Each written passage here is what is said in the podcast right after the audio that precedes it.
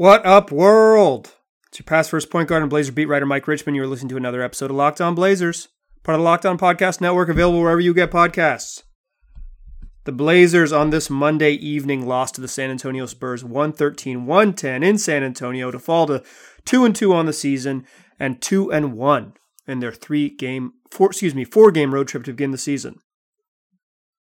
I want to start with a quick run through of that game, a look ahead to the final game of the trip, which is Wednesday in Oklahoma City. And then I also want to answer some of your questions. It's Tuesday mailbag day. We got a mini mailbag episode for you of our weekly mailbag. We do these every week. I'll explain more when we get there in the second and third segments. But answering your questions that I solicit on Twitter and you send to me, and I answer them here in the podcast. We will get there. Second and third segment, I promise. Everybody who submitted a question is getting theirs answered tonight. But let's start with the Blazers game on the road. This one looked like a blowout. Maybe not to the trained Blazer watcher, maybe not to the team that watched the Blazers last night crawl back from a big deficit against the Dallas Mavericks. The Blazers led by 19, 23 to 4 early in this one.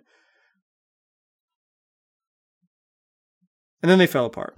But before we get to the recap stuff, and I don't want to spend too much time on the recap things, uh, I don't want to recap the games on this podcast. If you're listening to this, you probably watched the games. And if you didn't, there's still time, folks. But the questions that were going to be answered before this game were who was going to start with, for Zach Collins. I predicted on this podcast yesterday that it would be Anthony Tolliver. And what's that? That is me tooting my own horn. Anthony Tolliver started. He was the obvious choice, uh, mostly because he is the only power forward on the roster. But also because starting with Mario Hezonja, the Blazers start a little bit small, sacrifice some of their offense, and sacrifice how important Hezonja is coming off the bench and playing a bunch of minutes with the second unit. And I guess the other guess that I saw people throw out there was Skal Let me tell you guys something during a story for a story I was writing earlier in the year, I was talking to Skal about kind of fitting in with this team, learning to all the things he was in training camp, uh, rehabbing from his shoulder injury, yada yada yada. And he told me that he doesn't really know the positions from the power forward spot, and that when he shared the court with Zach Collins, Collins basically has to play four because Zach knows the offensive plays from the four, from four and Skal really only knows the plays from five. So he's not going to play power forward at all. He's going to spend, I'm going to guess, zero minutes next to Hassan Whiteside because he literally does not know the playbook. Maybe he eventually he drills in a couple things. They get a couple sets where Skal understands what to do at four, but it's a bad fit for him there, just skill wise, and he literally doesn't know the plays. He was never a choice to start at power forward. Tolliver was. That's just a little inside the bit. I got maybe got carried away tooting my own horn. I apologize. But the other thing we were waiting on pregame was an update on Zach Collins, and predictably, the Blazers gave a no update update. He got an MRI. They did not release the results of the MRI. He told reporters after the game they hadn't even told him what the results of the MRI were. What Terry Stotts did tell reporters who were in San Antonio this evening is that they were going to wait to get back to Portland and let the team doctors review the images taken on the MRI and decide the course of action for Zach Collins's dislocated left shoulder. That means he's not going to play against OKC, and it sounds like he's very unlikely to play against Philly on Saturday. So we're looking at a minimum of three games missed, three and a half if you include when he got hurt and likely more. If if this was an if this was a thing that they thought they could take care of quickly, they probably would have said something. Um, I don't want to speculate, but a lack of information here seems like it just stretches out the timeline. I'm not speculating on severity, but just timeline wise, the what the Blazers are willing to do with Collins is definitely um, going to be stretched out a little bit if they are going to be patient and wait until they return home late Wednesday night. He'll probably meet with doctors on Thursday at the team's practice facility. we'll if the team practices, we might, know more then. If not, it'll come Friday. I wouldn't be surprised if we don't know anything Friday because the Blazers are like that with injuries. If he's not going to come back, we might just hear that he is ruled out for Saturday, and they will not speculate any further. So really quickly, here's my here's what happened in the game. I'm going to give you the fastest recap in the West. Blazers up 23-9 23 4 early, 19 point lead in the first quarter. Looks like it's over. They score 33 points in the first. They're up 14 after one. They're in control. They scored 38 points in the next two quarters. I think the third quarter was their worst quarter of the season for my money. I think that's as bad as we've seen them play. That's probably the worst 12 minutes of basketball they've played through their first four games. Spurs took control they went from down 19 to up, to up 15. And through the first three quarters, Damian Lillard was three for 16 from the floor, 10 points. The Blazers are just, quite frankly, not built for him to have a bad game. He carried them late against Sacramento, put them put the game away by playing like one of the best players in the NBA. He was fantastic in the second half against Dallas, helping them pull away and, and pull that one out down the stretch. But also, the other part of that Dallas game was the Blazers had a third score. Rodney Hood had 20. No one else really came to play offensively in this game. Anfernee Simons, 10 points off the bench. Skal, 10 points off the bench. Kent Bazemore, super bad. Just a super bad offensive night. He was he had some moments on defense, but he ended up fouling out in 24 minutes. His last two fouls were just kind of cheapy reach in fouls. He was one of nine from the floor. He struggled. CJ had a good offensive night 10 of 22, 27 points. And like I said, through three quarters, Damian Lillard, 10 points of 316 shooting, but in the fourth quarter, he came alive. It almost brought the Blazers all the way back. 6 of 12 in the fourth quarter, 18 points. Had the buckets to keep him close. Hit a three to cut into the lead, got to the rack, to cut the lead to three. And then after DeMar DeRozan bricked two free throws, come on, DeMar. The Blazers had a couple shots at it. Dame took what amounted to a running pull up one footer because he thought the Spurs were going to foul, uh, an intentional foul and put him on the line. So he was trying to take a shot and draw a foul so he would get three free throws. Instead, Bryn Forbes just kind of backed off. Derrick White, excuse me but whatever. A Spurs guard backed off, and Dame took a running one footer from beyond the arc. Uh, ball came off soft, but two Spurs fought over it. Ball goes out of bounds on the baseline. Blazers get it back. They run a great ATO, just a fantastic final play to get a shot off. Dame in the far right corner catches what's a pretty clean look. Trey Lyles got a little bit lost. Derrick White recovered to make it pretty good contest. But Dame put up a leaning three from the corner that went halfway in, maybe more than halfway in. The ball might have been three quarters of the way below the rim. Rim's out. Blazers lose by three. Couple things. I think the Blazers missed Zach Collins. Uh, if nothing else, just for another big body to put in there and a, and a better screener offensive rebounder. Offense got super stagnant in those middle two quarters. Third quarter, they were bad on offense, bad on defense. So much one on one, just like one pass, four guys around the perimeter. One dude takes three dribbles to get loose, takes a jump shot. Uh, just a, a bad offensive night in that middle quarter. Dame was almost heroic enough to erase memories of that. And yet again, the Blazers closed out a game without Hassan Whiteside on the floor. A trend. A trend through four games. I mentioned this after three games, and it happened again. Whiteside wasn't super good in this one 8.7 rebounds, played 24 minutes, but at the end of the game, the Blazers closed out with Dame, CJ, Rodney Hood, Anthony Simons playing in place of the fouled out Kent Bazemore, and Tolliver at center. I mentioned in the last podcast that the crunch time lineup just has to feature Whiteside. They just the, just the Blazers are not constructed such that they have a better option than him. He has to be be the guy who can play in close games, but Terry Stotts clearly doesn't trust him. This was more of a let's go with what's working since the Blazers were like in a sort of frantic comeback scramble mode. They wanted more offense, more shooting, more space on the court than what Whiteside offers. They wanted to play a little faster too. But the Blazers have had four games now where the game where the the game has been decided down the stretch, and Hassan Whiteside has watched all of those games from the bench. If nothing else is worth noting.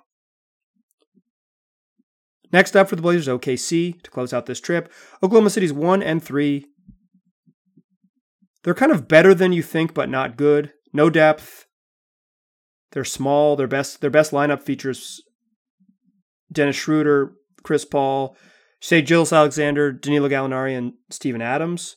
That group is tiny. They probably won't be able to take advantage of how size challenged the Blazers are, but I thought Zach Collins' absence against the Spurs underscored the Blazers' big man, their sort of dearth of big men, their, their lack of big man options, and how much they'll miss Collins. All right, in the second segment, we're answering your questions. But before we get there, I want to tell you guys about Indochino. Indochino is the world's largest made to measure menswear brand. Start your style upgrade now with $30 off your total purchase of $399 or more when you shop at Indochino.com and enter the code locked on at checkout. All right. I gave you the fastest rundown in the West and your Zach Collins non update update. It's time to go to the mini mailbag. Uh, we're going to do these all season long. I'm going to ask for your questions on Sunday and Monday, record these early in the week, likely publishing on Tuesday, unless it's a night like this where there's back to back games and maybe there just weren't that many questions because people were busy watching the game. But I got enough to put a mini mailbag segment together. Um, I, I solicit these questions on Twitter at Mike G. Rich. You can either wait till you see me ask the question, hey, I need some questions for a mailbag episode of the podcast, or you can just tweet at me whenever and say, hey, I got a question about the Blazers, and I'll just save it and answer it on the podcast. At Mike G. Rich on Twitter. Let's get right to it, though. Your mini mailbag. First one comes from Matthew at Rev- Reverend Romulus on Twitter. And Matt, Matt asks a very relevant question. He says if Zach misses extended time, will the team need to use the last open spot on the roster for a veteran center, or can they survive using the current roster or maybe the two-way guys until Pau Gasol is available and or Zach Collins is back? Can they survive? Let's answer that first, and then I'll get to sort of the logic of the rest of the question. I think the Blazers can survive. I think they were exposed a little bit against the Spurs. Skal has good offensive touch. He's a good offensive rebounder. He's not an elite defensive player by any means. He's big, he's long. He doesn't totally get bodied by bigger guys, but he's not just he's not an elite defensive player. He's not a great screen setter. I think the Blazers are missing screen setters this year. I think they miss Nurk and, and Meyers Leonard setting real powerful screens. Hassan Whiteside has a lot of positives. He's a giant person. He's very efficient around the rim. He's good at being big. The Blazers have early in the season have been really good at keeping teams away from the rim, preventing shots right at the rim. It's it's their bread and butter, and uh, Whiteside has filled in perfectly in that role. But he has real offensive deficiencies. You can't really throw it to him in the post and expect much out of it. He's not a great playmaker. He has very limited range. He's um, he he has he has some clear weaknesses. Skal does some good things, but he has some clear weaknesses. And then the and then the rest of the options, Anthony Tolliver has, although he wasn't terrible against San Antonio, he just hasn't put together a really good game yet.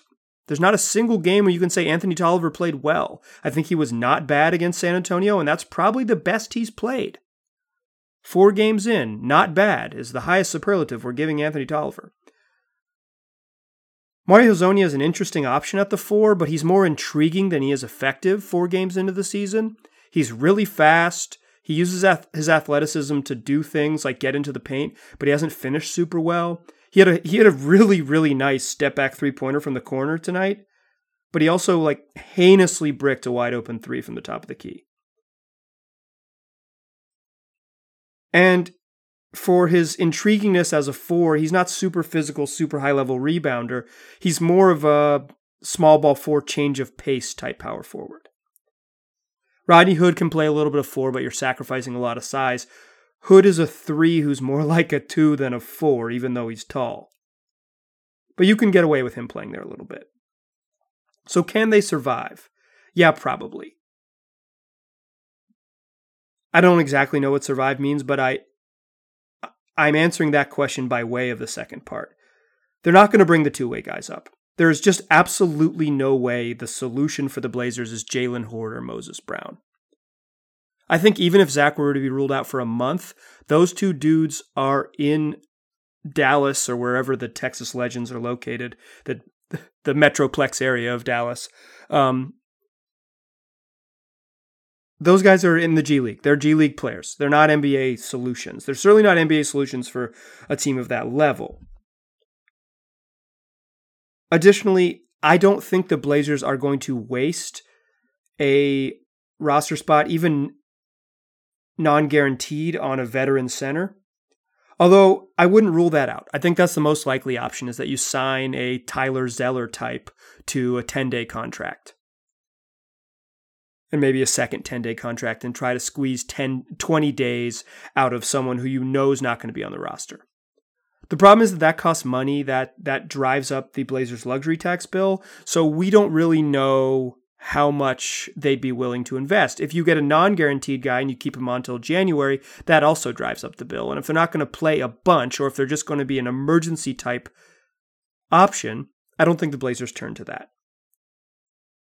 I do think the Blazers are challenged with Collins out. I think the roster is exposed a little bit of how important he was. I talked about it in my season preview. If you go back and listen to the Zach Collins uh, season outlook podcast, I talked about I talked about how important he was to this roster just because, like, Anthony Simons, they've asked him to step into a bigger role, but they have other options behind Simons to do things. They don't have that behind Collins, and we're seeing that now. Maybe the theoretical Anthony Tolliver shows up, the guy who can actually make three pointers and and is like has has some skills other than drawing at the occasional charge. Although the charge he drew tonight was great in the first quarter. No disrespect. But I don't think the Blazers turn to those two options. I don't think they're going to sign a veteran center unless it's the 10 day guy. And they're certainly not going to bring up one of the two way players to pl- fill that position. So I'm going to say yes, they can survive, but only because that's what they're going to choose to do. Thanks for the question, Matt. Next question comes from Logan Giles. And Logan asks With CJ, Ant, Hoodie, and Bays, Logan always goes nicknames, guys. He asks questions very regularly, and he always goes nicknames, and we at Locked On Blazers appreciate it. So let me let me try that one again. With CJ Ant, Hoodie, and Bays, do the Blazers have the most guys in the league who can do damage on a mid range in the mid range on a single team? I'm going to say no on this one. And if you're talking about just largest number of guys, maybe they're in the maybe they're in the conversation. But early on, I'd say the Clippers are definitely in that realm. Uh, Kawhi Leonard operates a ton in that pull up mid range game. Uh, Lou Williams operates a ton in that sort of snake a pick and roll, take a 19, take a little open 19 footer. Montrezl Harrell, same boat. Doesn't take a lot of threes, but if he does take jumpers, he shoots them from the mid range. But if you're looking for the team that's most dangerous in the mid range, the most guys who who can attack from the mid range, it's those San Antonio Spurs. The team we saw tonight, they don't really take threes. LaMarcus Aldridge, DeMar DeRozan. Both guards have uh, both off- offensive guards who are not Bryn Forbes. Derek Derrick White's offense is kind of in that in between game, even though he attacks the rim. Dejounte Murray, a lot of little floaters and pull ups, a lot of little touch shots, not a lot of threes. The Spurs are probably your highest volume mid range team and your your biggest mid range assassins. But I will say this CJ might be the best mid range shooter in the league in terms of volume, difficulty, and how much he goes to that shot. Anfernee Simons has kind of carved out a role as a better pull-up mid-range shooter early on in his his regular part of the rotation career than he is a, a long-range jump shooter. Rodney Hood loves the mid-range, loves the mid-post, although we haven't seen a ton of mid-post Rodney Hood. Maybe it'll come back. And Kent Bazemore has taken a ton of pull-up mid-range jumpers and clanged a ton of mid-range pull-ups. Bazemore is going to make some shots over the next couple weeks, and people are they already love him, but he's going to start making some shots. He's going to start having these shots actually drop, and he's he's even going to go deeper into the hearts of Rip City fans. So yeah, I think the Blazers have a bunch of dudes who can score from mid range. I think it's a, a, a very astute observation, Logan. But I think there's a couple teams just in the Western Conference who are even better at it than them. All right, in the third segment, we can close out with a couple more questions. Mini mailbag. Reminder that you can have your question answered on Locked On Blazers by submitting questions to at Mike G. Rich on Twitter. You can find out if the Blazers would be better off with the G League team. In fact, that's what I'll talk about next.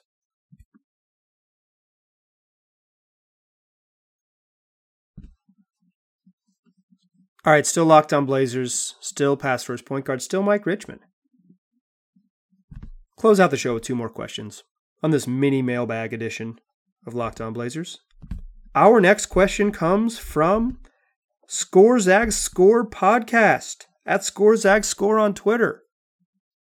Real quick, uh, Chapel Hill kid on this podcast. Carolina comes to Spokane later this year. Go Tar Heels. Don't tweet at me that week. We got beef. But now let's answer your question. Do you think the Blazers are at a disadvantage not having their own G League team? And do you think the G League will expand into the Pacific Northwest anytime soon? Possibly Spokane? Well, score Zag score. If the G League comes to Pacific Northwest, and specifically, if the G League comes to Spokane, let me address that first. If the G League comes to Spokane, it will not be the Blazers G League team. One of the reasons they are reluctant to put a G League team in is because I think Paul Allen feels like, or at least he did when he was alive, felt like he kind of got burned by having the Idaho Stampede. He lost a bunch of money. And also, it just didn't work out for what they were doing. Uh, having a team in Boise was too far away. So, one of the reasons that they were resistant is because they wanted to find a place that they could put a team that would work out for what they wanted to do. And what they want to be able to do was have a guy be able to practice with the team in Tualatin and then be assigned to the G League for the night and be able to drive down there like one or two hours in that range. Like Seattle is too far an hour or two so they could play in the game later that afternoon and then get back that night. So if they're looking for a team, I don't think the Blazers would move much further than Eugene. I don't think they would go north of Olympia. Like they, they like I said, Seattle is too far away. And additionally, the Blazers so there was there was the financial aspect. Allen Paul Allen felt like he kind of got ripped off um, running the owning the Idaho Stampede. It just wasn't worth it. You couldn't make a ton of money with a minor league uh, basketball team. He pulled out. The team died. Uh, Kevin Dana wrote a book about it. That's just a plug for my buddy who wrote a book about professional basketball in Idaho. So, in addition to the financial thing, there was a logistics thing. The team's just too far away. The Blazers want a team that's functionally close. And the other reason that they have been resistant to have a G League team is because they really believe in the coaching staff they have on hand. They don't really want to send guys out to another coaching staff. They feel like they can develop guys in house and also have those guys spend time around pros. Talk to Damian Lillard, talk to CJ McCollum. I mean, if going back further, talking to guys like Steve Blake or Chris Kaman or Lamarcus Aldridge. Having having their young guys spend time around pros is important to them. Having their young guys in the gym working with their coaches. And the Blazers are really specific about the type of things they work on with young players. They are really heavy on practicing game shots and roll type shots. If you watch them warm up before the game, guys warm up in sort of specific patterns and do things they're going to do during the game. Even if uh, some guys will close their workout shooting, uh, you know, a couple corner three pointers. Like Skal Labissiere might take a, some threes. He'll, he's going to take threes from the top of the key in the type of threes that he might get during the game. Robin Lopez used to close his workout shooting one single corner three. He was close to the tunnel. He would make a three. He would run into the tunnel and leave. It wasn't. He had done all of his functional stuff. That was kind of his his game ender. As a side note, Robin Lopez takes threes now. But the Blazers really believe in having their guys in house and working on stuff, working on real real skills that the coaching staff says this is how we're going to use you in a game. This is what we want you to drill down and get better at. So, financially, logistically, and how they prefer to develop guys, the Blazers are one of the teams that has leaned away from the G League. Now, are they at not your first part of your question is they, are they at a disadvantage? I want to say yes. That's my gut. That yes, the teams with their own G League team and with their own development engine have an advantage. But then I'm not sure that's true. The two teams that don't have G League teams right now, Denver and Portland, are two of the best skill development and young player development teams in the league. While I think there's probably a big picture advantage to having a G League team, can, they you can have a farm system that runs your offense. You can have a little incubator for young guys. You can take risks on on players, sign them to your G League team, keep them in your organization, and have uh, you know right to to to either sign them or like the Golden State Warriors did, uh, keep a guy kind of hidden and then draft him in the second round.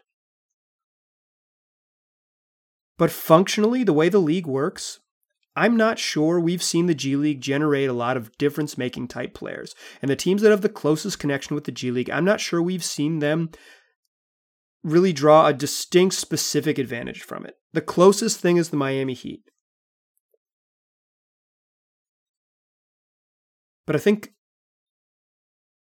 you can do a lot in house drafting guys. The Blazers have, like virtually every team in the league, I think there's only one open two way contract in the whole league is taking advantage of the two way contract that keeps guys under your control, keeps guys maybe you thought about drafting. It gives them a you know a full year of of you getting to to scout them and watch them, and then keep their restricted rights. But they've assigned Jalen Hoard and Moses Brown to the tech, to the Texas Legends. I don't think we see a ton of them this year. Maybe they'll come up here and there when the Blazers are on a road trip that makes it convenient for them to come. They'll certainly be here at the end of the year when the G League season ends. But I don't think it's a disadvantage. Okay, final question, then we'll get out of here. Payne PDS, PDX asks Mike, do you or have you traveled with the team? What's it like being a beat reporter? What are players and coaches on the team currently are what players and coaches on the team are currently best with the media? What do you think is the hang up of the Blazers getting a G League team? Hey, listen, Peyton PDX already answered that last question. Also, you did that thing where you tried to sneak four questions in. Usually I complain when people do that. Ask one at a time. But we got we are light on questions, so I'm gonna just say thanks, Peyton PDX. I appreciate you, dog. I was a beat reporter who traveled with the team for four seasons. What's it like being a beat reporter? You just spend a lot of time around the team. You're just with them a lot for eight straight months. You see these guys all the time.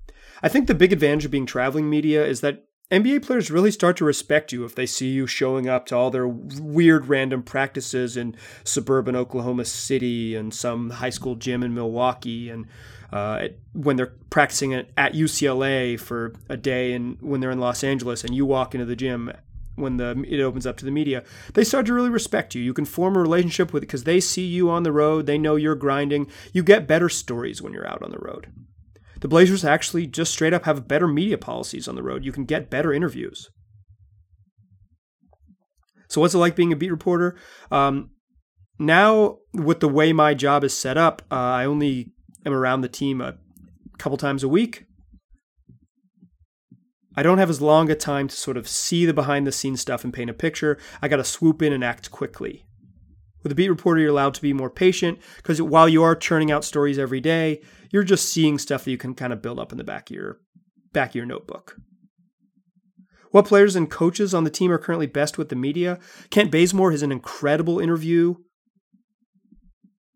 Anthony Tolliver has been fantastic the couple times I've interviewed him. Dame is maybe the best superstar interview in the NBA the most patient and forthcoming. He's kind of corny sometimes because he gives you these like really Pollyanna positive answers, but it's authentic. Like that's really who he is. So when he's giving you something that might sound corny, it's because he truly believes it, and he and um and it's coming from a place of honesty. Uh, I wouldn't say Terry Stotts is very good with the media. I think he has a perception of being a cool media coach. Uh, I don't think people who are around him regularly think that. All the Blazers assistant coaches, you can't interview them like casually the way the team does it, but most of those dudes are really nice. And uh, and when you do get to talk to the Nate Tibbetts and Jim Morans and Dale Osbournes of the world, they're very kind, forthcoming, easy to work with, honest, all those things, all the things you want. Did that answer it? I could go much deeper on being a beat reporter, but yeah, I've uh, I've traveled with the team, and by travel with the team, it means that I've ridden on commercial planes while they take a uh, private flight. All right, went a little long, even on mini mailbag, but I wanted to give each of you who asked a question a thorough response. I appreciate you listening. Tell your friends about Locked On Blazers. It's available wherever they already get podcasts. That's on Google, Apple, Stitcher, and Spotify. Blazers Close up the road trip Wednesday against OKC. Back home Saturday. Got more pa- podcasts coming your way. I appreciate you listening. Talk to you soon.